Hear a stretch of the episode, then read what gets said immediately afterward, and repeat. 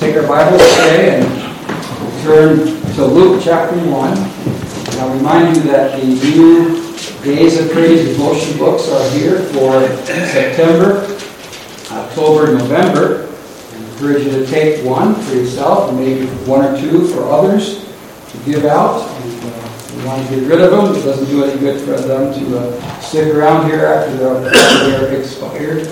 And so Luke one uh, this morning, and we're going to pick it up in verse eighteen. And after we read this, follow along. I'll read verses eighteen to twenty-five and then pray, and then we'll get into the message um, for this morning. We'll start by reviewing a little bit from two weeks ago. Uh, this is more of the prophecy uh, concerning the birth of John the Baptist. Verse eighteen, Zacharias said unto the angel, "Whereby shall I know this? For I am an old man, and my wife well stricken in years."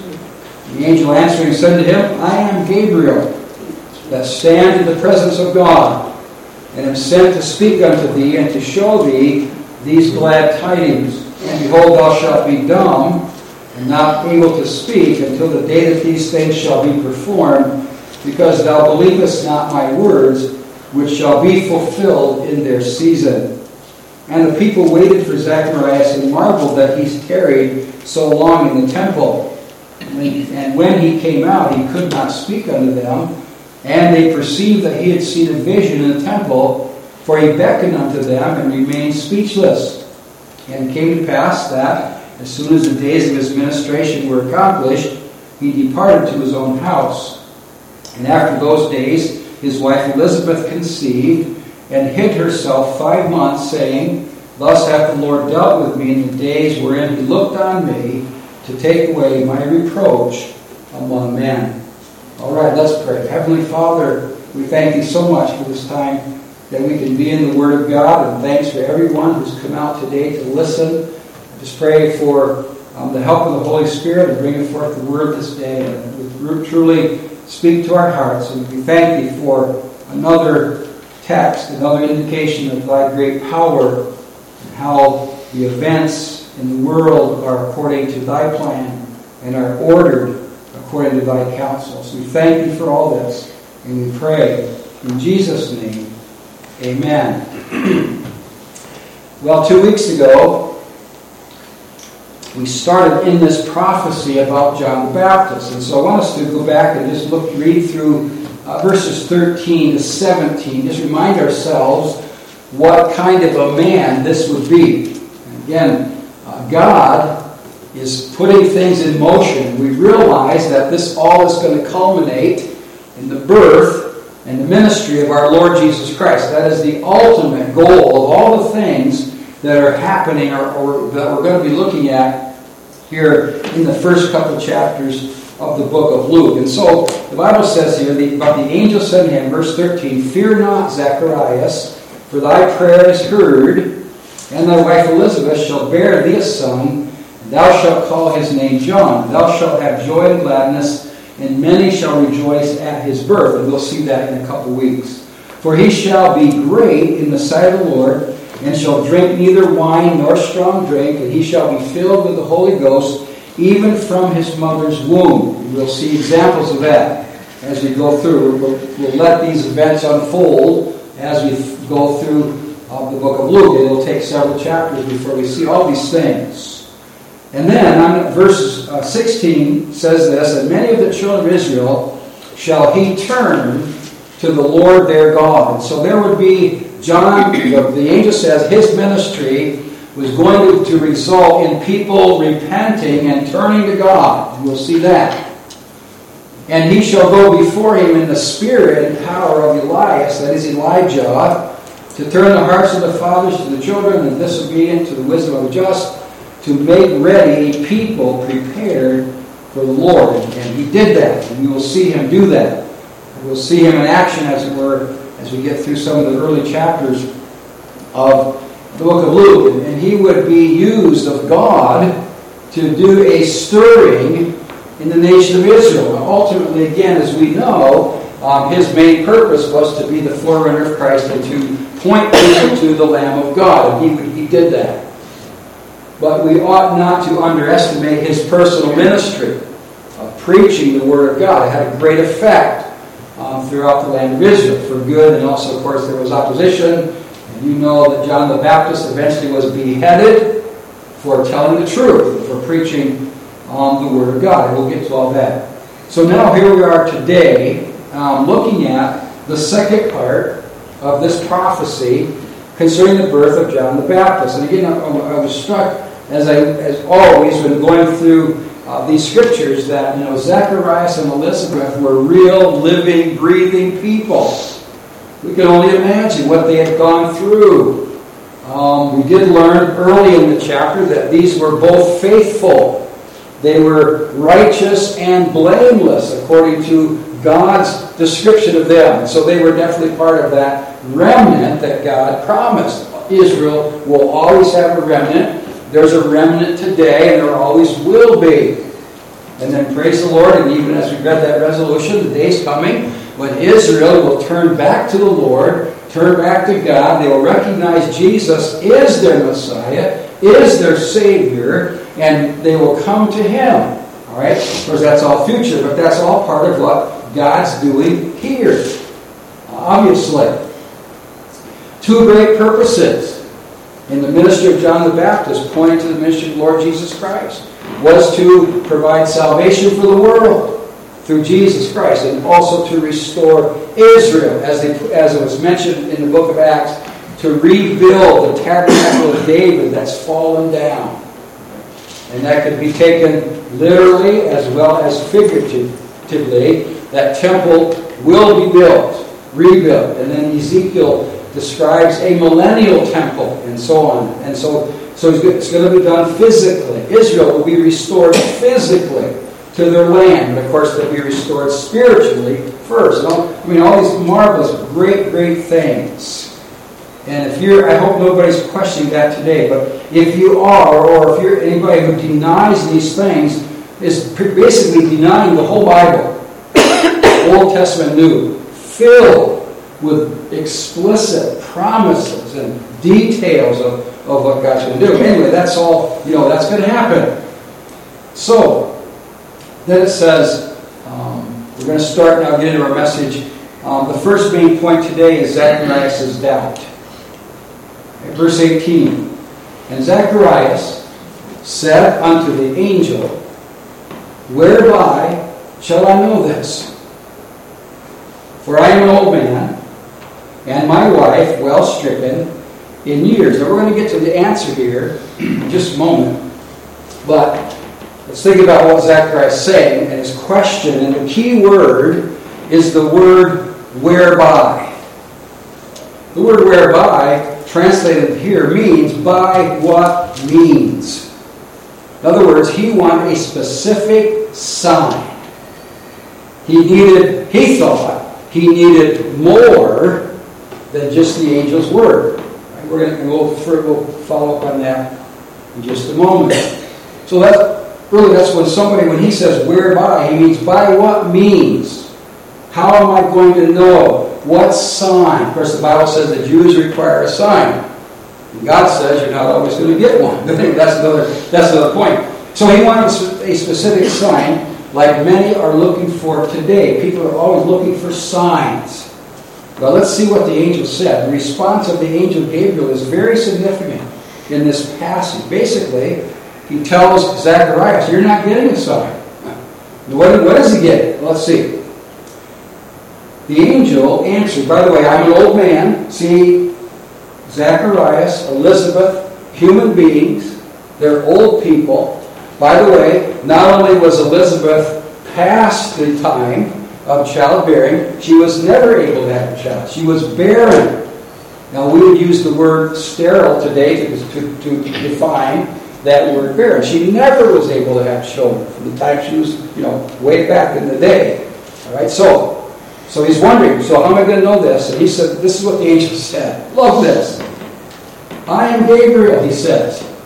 I am Gabriel that stand in the presence of God. The name Gabriel translates kind of like this. Strong man of God. As he came, of course, he, he was in the appearance of a man. Well, after labored the point that all these drawings and paintings and pictures and stickers and depicting angels as women, contrary to the Word of God. There's never, ever, ever in the Bible, an angel never appears as a woman, always as a man when they appear, because they're messengers of God. And who's God? God's our Heavenly Father, not our Heavenly Mother, right? And there's all kinds of garbage out there. Oh, I tell you, this, it makes you sick. How do you think it makes God? Do you think it makes God sick? What's going on today? They're taking His Word of God, and they're taking the Word, they're perverting it, and all these crazy things. And to show you how common it is, Kids Club a few years ago, we were going through some of these things. I think it was when the angel came to Mary. So I had one of the girls, some of the kids really like to read, and so um, I had them read the verse. And, and they came to the name, and the girl said, Gabriel. I said, honey, it's not Gabriel, it's Gabriel. But wait, she goes, Pastor Myers, I thought angels are women. Why would they think that? Because they are, and they're, de- they're depicted that way in the media and in pictures and painting. Anyway, so so I said, no, it's not Gabriel, it's Gabriel, which means strong man of God. So he says to Zacharias, first of all, the reason you need to believe me is because I'm Gabriel, I'm one of the archangels, I stand in the presence of God. That's a pretty neat way to describe himself. And the idea there, the word stands, is that he is in the very presence of God continually, and that he, the word stand signifies to stand before, to be at the disposal of. So in other words, Gabriel says, I stand in the presence of God, always waiting to do his beck and call, always waiting for him to send me.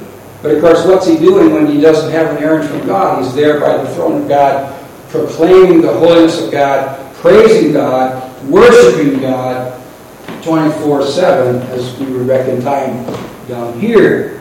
So he says, number one, you should believe because of who is who it is that's delivering the message. But then secondly, believe because of the message itself. He says, I stand in the presence of God and am sent to speak unto thee and to show thee these glad tidings. All right? The news. And of course, we, we went through the verses already, thirteen to seventeen, what the glad tidings are all about. Not just the fact that an old couple, an old husband and wife, who could never have children, are now going to, are going to have their own child. But what this child would be in God's sight and what God would send him forth to do. Right? And again, we'll see that.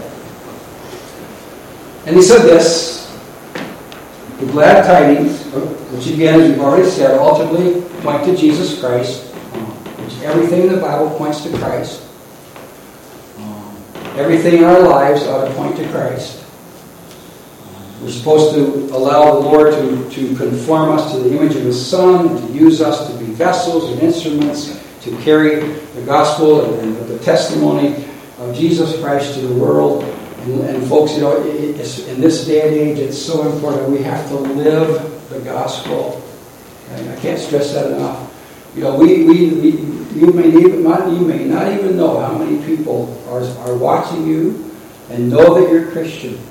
We, and we have to live it. We have to live the gospel as well as, you want to call it, live the gospel, as well as speak the gospel. Now, here is Zacharias' punishment, if you will, his chastening. Uh, and behold, verse twenty, thou shalt be dumb and not able to speak. In other words, he, was, he would be mute, he would, he would lose his ability to speak until the day that these things shall be performed. In other words, until God does what is promised, because thou believest not my words, which shall be fulfilled in their season. In other words, in the due time. Their own God-appointed time.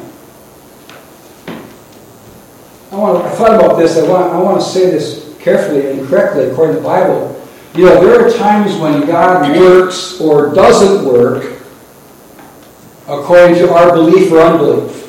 Oh, remember the cities there, Nazareth and different places where Jesus went, Capernaum. And the Bible says he could do their no mighty works because of their unbelief. And so they robbed themselves of a blessing because they didn't believe.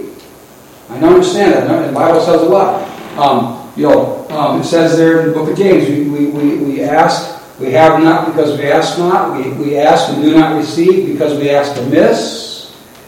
Hebrews chapter four, it says the gospel, the word preached did not profit them, not being mixed with faith in them that heard it. So there are times when our belief or unbelief can have an effect on what God does or doesn't do. But then there are other times when it makes no difference. And here's one of them. Because John the Baptist was going to be born, and he was going to be a prophet of God, whether Zacharias believed it or not. And praise the Lord, so praise the Lord for His mercy. Because sometimes God blesses and sometimes God does things in spite of our unbelief. The Bible says in First Timothy two, if we, if we believe not, yet he abideth faithful, he cannot deny himself. So the angel says to Zacharias, it's going to happen. This child is going to be born, but because you didn't believe the word, which, by the way, the message from Gabriel was the word of God. It was a message from the Lord. He said, you're, you're not going to be able to speak. All right, now, notice the delay in, in verse twenty-one. And it came, and the people waited for Zacharias and marveled that he tarried so long in the temple. So he was separated from them where the altar of incense was, and they were out there waiting. Remember, the Bible says that earlier in chapter one, they were praying. The people were praying while he was in there offering incense. Well, normally, apparently, the priest would offer the incense and then come out and you know, they kind of just go on. I don't, I don't mean that necessarily in a bad way, but you know what? Every once in a while, God stirs things up, and we need that. Um, and so this time, he's, he's, he's not coming out. And I'm wondering, look at that again, they marvel that he tarried so long in the temple. And I will say this, I know on the basis of Malachi and other places that many times the priest just went through the motions. In fact, God told him to do these things in Malachi. They said, oh, what, what, what weariness it is. That's unbelievable. And can I say, we and I and anybody involved in the service of God never, never should ever, must not ever become humdrum or ho-hum or uh, you know, no. It's a privilege, it's a thrill to open the Word of God. This, this supernatural book, this miracle book that came from God. Praise the Lord. There, every opportunity we have to look into this marvelous, marvelous book. Well, the people are marveling because he's carrying away. He stayed so long. And they, you know what I mean? He's an old guy. Maybe he had a heart attack somewhere. So anyway, verse twenty-two, when he came out, notice here's his dumbness. When he came out, he could not speak unto them. And they perceived that he had seen a vision in the temple, for he beckoned unto them and remained speechless. So they knew something happened. Can you imagine Zacharias kind of, you know, making, making these gestures and uh, they knew something happened. Right? Well, they'd find out eventually. Well, it came to pass that as soon as the days of his ministration were ministration were accomplished, in verse twenty-three. As it was, as it was for the priests in the various courses, when they were done, they went back home, and of course, the next, the next guy, the next priest would take their place. And so that was a constant revolving ministry of those uh, twenty-four courses. And so he went back to his house. And then, number verses twenty-four and twenty-five, we have the discreetness of Elizabeth, and after, the, and after those days, his wife Elizabeth conceived. All right. So what did the angel say? Thy wife Elizabeth will conceive and bear thee a son. Right. So God enabled them to produce a child, and so we would say, and rightly so, we would say that Zacharias and Elizabeth had a child the normal way. All right. So God gave them the ability, right, to have this. To conceive. Now the Bible says that she conceived and hid herself five months. I would suggest maybe four things, reasons why that she hid herself. Probably number one, because she's an old lady, to care for herself and prepare for the delivery. Number two, to avoid undue attention, being stricken in years. See, the average godly woman in the Bible is a lot different than the women today. Women today, they just run down the street, oh, pray, or whatever. No, no, she just kept herself humble. And then from verse number three, very could be very important, to keep from contact with anything unclean according to the law. And the Bible cautions women to avoid contact with anything unclean, especially when, in a case like this, where it was a special child. Because if she came in, any, in contact with anything unclean according to the law, then that would have serious consequences on the child as far as being able to be used of God. And so even though it's interesting, even though God said this is going to happen, yet she took precautions. She did what she needed to do as an Israelite woman, as the wife of a priest, to make sure that she did not in any way cause any problems with this. And then one commentator I read suggested this, I thought it was good, to give proper devotion to God. She hid herself and just communed with God, and, and you know, who knows what she had to do. I mean, she was old too, and she had, maybe she had, I'm sure that she had prayed, and, and you know, probably both of them felt that the time was over, there was no help for them, so she may have had to, you know, just talk to God about that. You know, you know, God, I'm sorry, we, we just never thought this was going to happen, and you know, it's, it's a shock to us, and we're thankful, because then she said this, she hid herself five months, saying, thus hath the Lord dealt with me in the days wherein he looked on me, to take away my reproach among men. Now, you know, most of you probably are aware of the fact that in that day in, in Israel, not just Israel, but in Israel especially, a wife who could not have a child, she considered that an affliction, a curse, a reproach. But notice this, take away my reproach among men. See, just like today, people are so quick to point fingers. Oh, something this happened to you, boy, you must really be doing some bad stuff, right? Just like Job, his three friends, how they t- they did everything in their, their in their power and then some to persuade this man he must have committed some awful sin for all these things to happen. You need to know. Anyway, that, that's what she's talking about, reproach of men. You know, the average person, Zacharias and Elizabeth themselves, didn't even understand. But the people of Israel had no, they had no idea that this is what God was doing. This is why we have to be willing to submit to God. When we don't understand, God, you know, is it, I, I don't even know how to really say this, but the Lord's helping me, but do you realize Zacharias and Elizabeth went through the agony their whole life as a married couple, not being able to have one child? And God allowed that to happen for decades to come to this place, to this point. I think that's an illustration I talk about sometimes, how God has the big picture. God has eternity in view. We don't. We should, but we don't often. We wonder, why is this happening? Why is it happening? And we want God to know, do it now, God. Here's what you need to do. You need to do it right now. But we don't have any right to do that. We don't have any right to demand God to do anything. You know, we have to, what we, what we have the right to do and what we need to do is simply say, Lord, your will be done. Your will be done. Now we can pray, we can bring our requests to God, but there's a difference between praying to God about something and demanding, you God, you better do this. And I, I've had people over the years, and I know I can name, I would, could name some names, but I'm not going to do that. Nobody here, but I've had people down through the years I could never, never could get them. Pray for them, give them the word of God, but they would not turn from their anger against God. I'm, I'm angry at him. He disappointed me. He let me down. And I'm done with him. And, and, some, and unfortunately, most of them have kept their words right to their grave.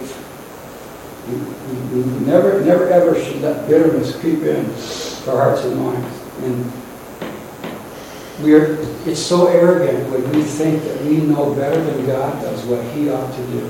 That's just, that's the epitome of, of human, human stubbornness and pride and, and arrogancy. And yet, God still was faithful. Now, I want us to look at one other thing. Um, we're going to look at some, we're going to, obviously we're going to let the chapter unfold here. So, Lord willing, next Lord's Day we'll get it. We'll go into the prophecy of the birth of Christ with Gabriel. But I want us to go back to Luke sixteen, or Luke sixteen, I guess, as we close the message for this morning. Um, what a great prophecy! In any way, I do not in, in any way want to you know, diminish in any way this great prophecy. Um, this was the word of God. God sent Gabriel. By the way, angel means messenger. And, and Gabriel brought the message from God to Zacharias to relay to his wife that they were going to have a child. And remember, Zacharias was stricken with dumbness. He couldn't talk for nine months because he did not believe Gabriel's message from God to him. Now in Luke chapter sixteen, this is the, the very, very famous account. May I say record, not parable. Right? A lot of people, people that I think should know better, want to relegate this to a parable, the, the account of the rich man and Lazarus. And they try to, to say that this is all parable, this is only a, an illustration, so hell is really not like this said. I've read articles about that from people that ought to know better. I just said that to say this, Jesus is talking about a real rich man, a real beggar named Lazarus, and real fire in hell. Right? But there's something I want us to see at the end. All right. So let's um, start verse nineteen. I want to read the whole thing. There was a certain rich man which was, which was clothed in purple and fine linen, fared sumptuously every day. And there was a certain beggar named Lazarus, which was laid at his gate, full of sores, and desiring to be fed with the crumbs which fell from the rich man's table. Moreover, the dogs came and licked his sores. And it came to pass that the beggar died, that's Lazarus died, and was carried by the angels into Abraham's bosom, which is another name for paradise. The rich man also died and was buried, and in hell he lifted up his eyes, being in torments, and seeth Abraham far off, and Lazarus in his bosom. And he cried and said, Father Abraham, have mercy on me, and send Lazarus, that he may dip the tip of his finger in water and cool my tongue, for I am tormented in this flame. But Abraham said, Son, remember that thou in thy lifetime receivest thy good things, and likewise Lazarus evil things, but now he is comforted, and thou art tormented. Beside all this, between us and you, there is a great gulf fixed, so that they which would pass from hence to you cannot, neither can they pass to us that would come from thence. So Abraham says to this rich man, he calls him son, because apparently he was a Jewish man, so physically he was a son of Abraham. There's a huge, there's a great gulf. So one, in other words, once you're in hell, there's no getting out.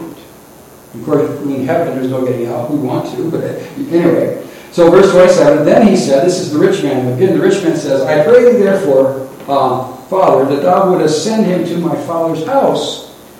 For I have five brethren, that he may testify to them, lest they also come into this place of torment. All right, so he's concerned about his five brothers. Send Lazarus. Now, I heard a preacher say, and maybe he might be stretching this a little bit, but there's a great prayer meeting going on in hell.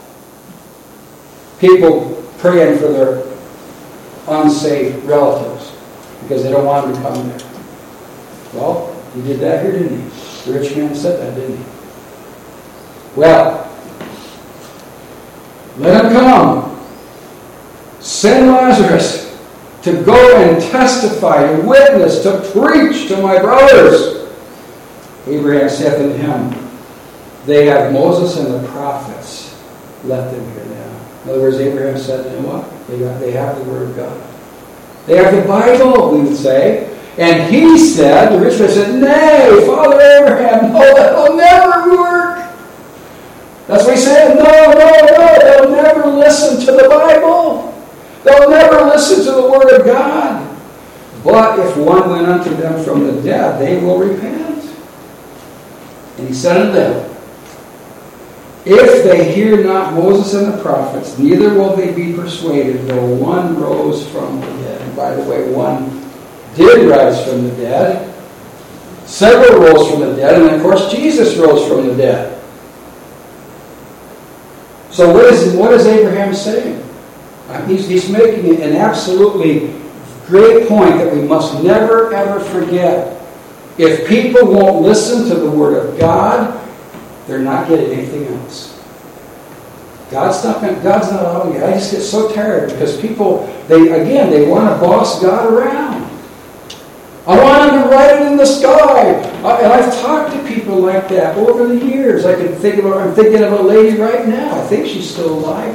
We've had contact with her probably forty years.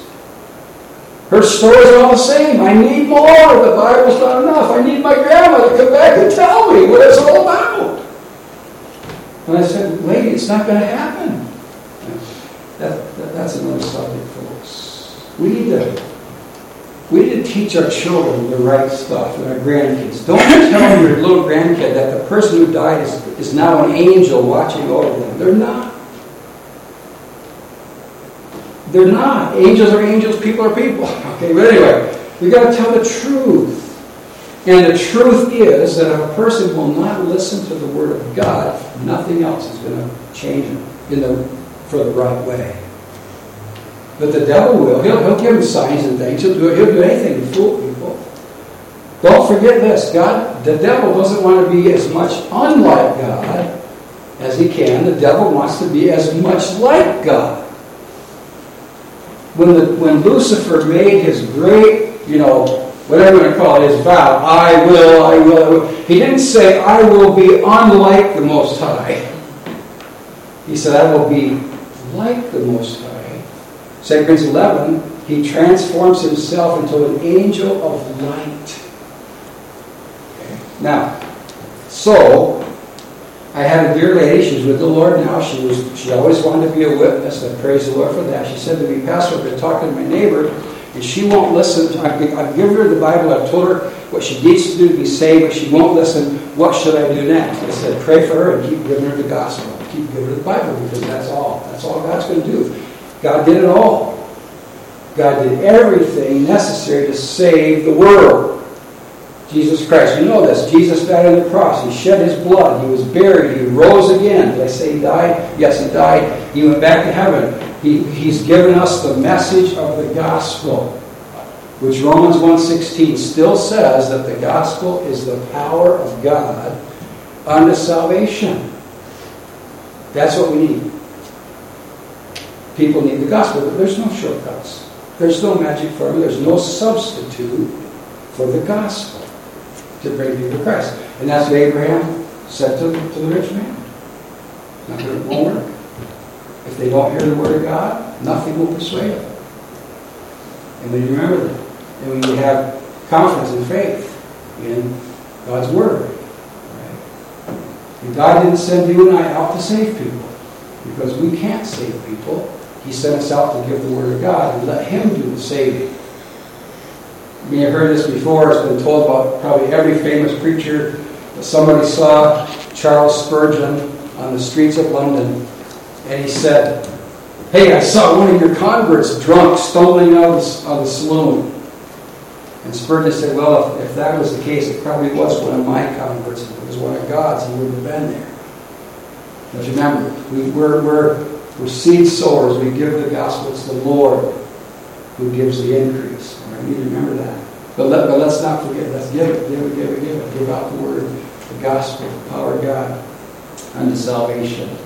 And let's have faith and trust in this dear, precious book. All right? We're not going to do anything else until the next thing we're going to get is Jesus Himself when He comes for us. Do you realize that we're, He's putting us to the test? Do you realize that? The Bible says we walk by faith, not by sight. Believe my word. That's what He says. Believe my word. Trust and obey, like the hymn writer put it. Because that's all you're getting. The word of God. Right? And so let's remember that. Let's trust in that. And let's use it. I got this little thing here reminding me that this is a little sword. The Bible says it is the sword of the Spirit, which is the Word of God. And if I go after somebody with a sword and I say, I don't believe that, it hurt me, it's still going to back them up, right? Same with this. Do they believe it's the sword of the Spirit? Who cares? It doesn't matter. It's still the sword of the Spirit, whether they believe it or not. They can do the work in the hearts. And praise the Lord for the heart. Let's pray. Father, how we thank you for this time that we have today in the Word of God, precious, precious Word. And just thank you for these great prophecies. And I'm so, so looking forward to just delving in, mining out the great truths of the book of Luke. And we thank you for it. And Lord, I pray that you would just help us each day um, to be in prayer, to do everything that we can to get the gospel out to people who need to be saved. And so, Lord, please work. Give the increase. We pray. I pray for everyone here this morning. Please, Lord, strengthen our faith in the Word of God, realizing that faith cometh by hearing, and hearing by the Word of God. We thank you for this in the precious name of Jesus Christ, who was the Word made flesh. Amen. Amen. All right, set your hymn books, please, and turn to number one hundred seventy-seven. Let's stand on one hundred seventy-seven. Thy word have I hid in my heart. one hundred seventy-seven. Thy word have I hid in my heart. Just a great hymn. Obviously, this tells you right here in the hymn book. It's from, it's taken from Psalm one nineteen. Um, great, great treasury of the Word of God. All right. Thy Word is a lamp to my feet, a light in my path alway, to guide and to save me from sin, and show me the heavenly way. Thy Word have I hid in my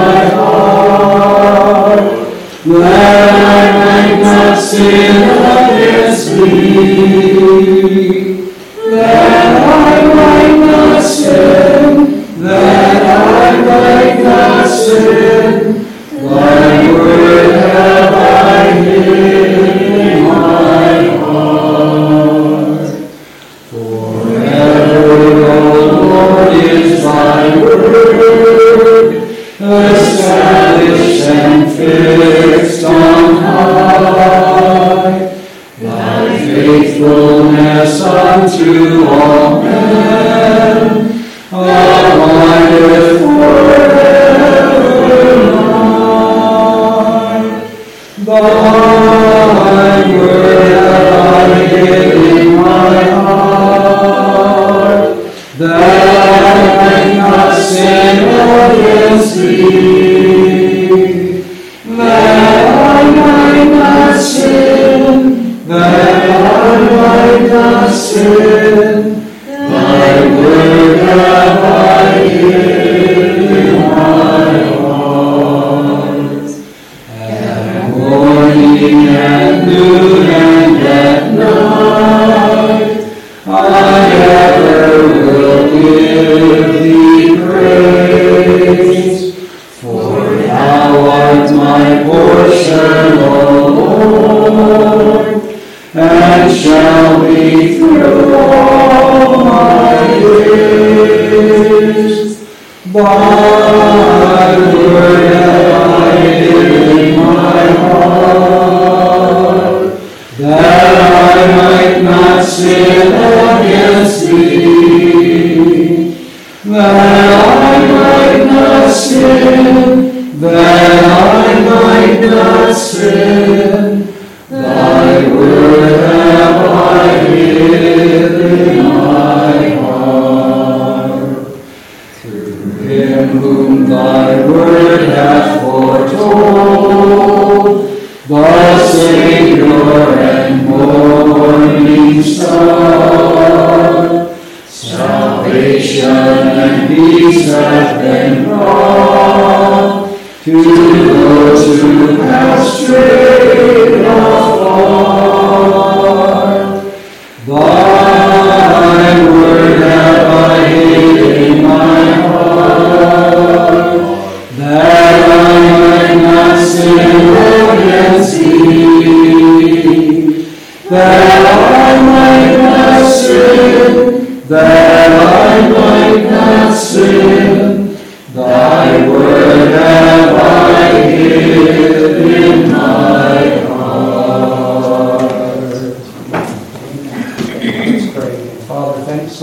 the precious Word of God, for the opportunity that's been ours this morning to look into it. And thank you for the great hymns we can sing. Pray that thou just guide us. Help us, O Lord, to be strong in the Lord and the power of His might, to trust in the Word of God, to live by it, to use it as the sword of the Spirit. Watch over us all, please, this afternoon. And then, Father, we ask that blessing upon the service tonight, as once again we'll be uh, praising Thee and looking into Thy Word, dear Father, and even um, a message that is so relevant and so needful today.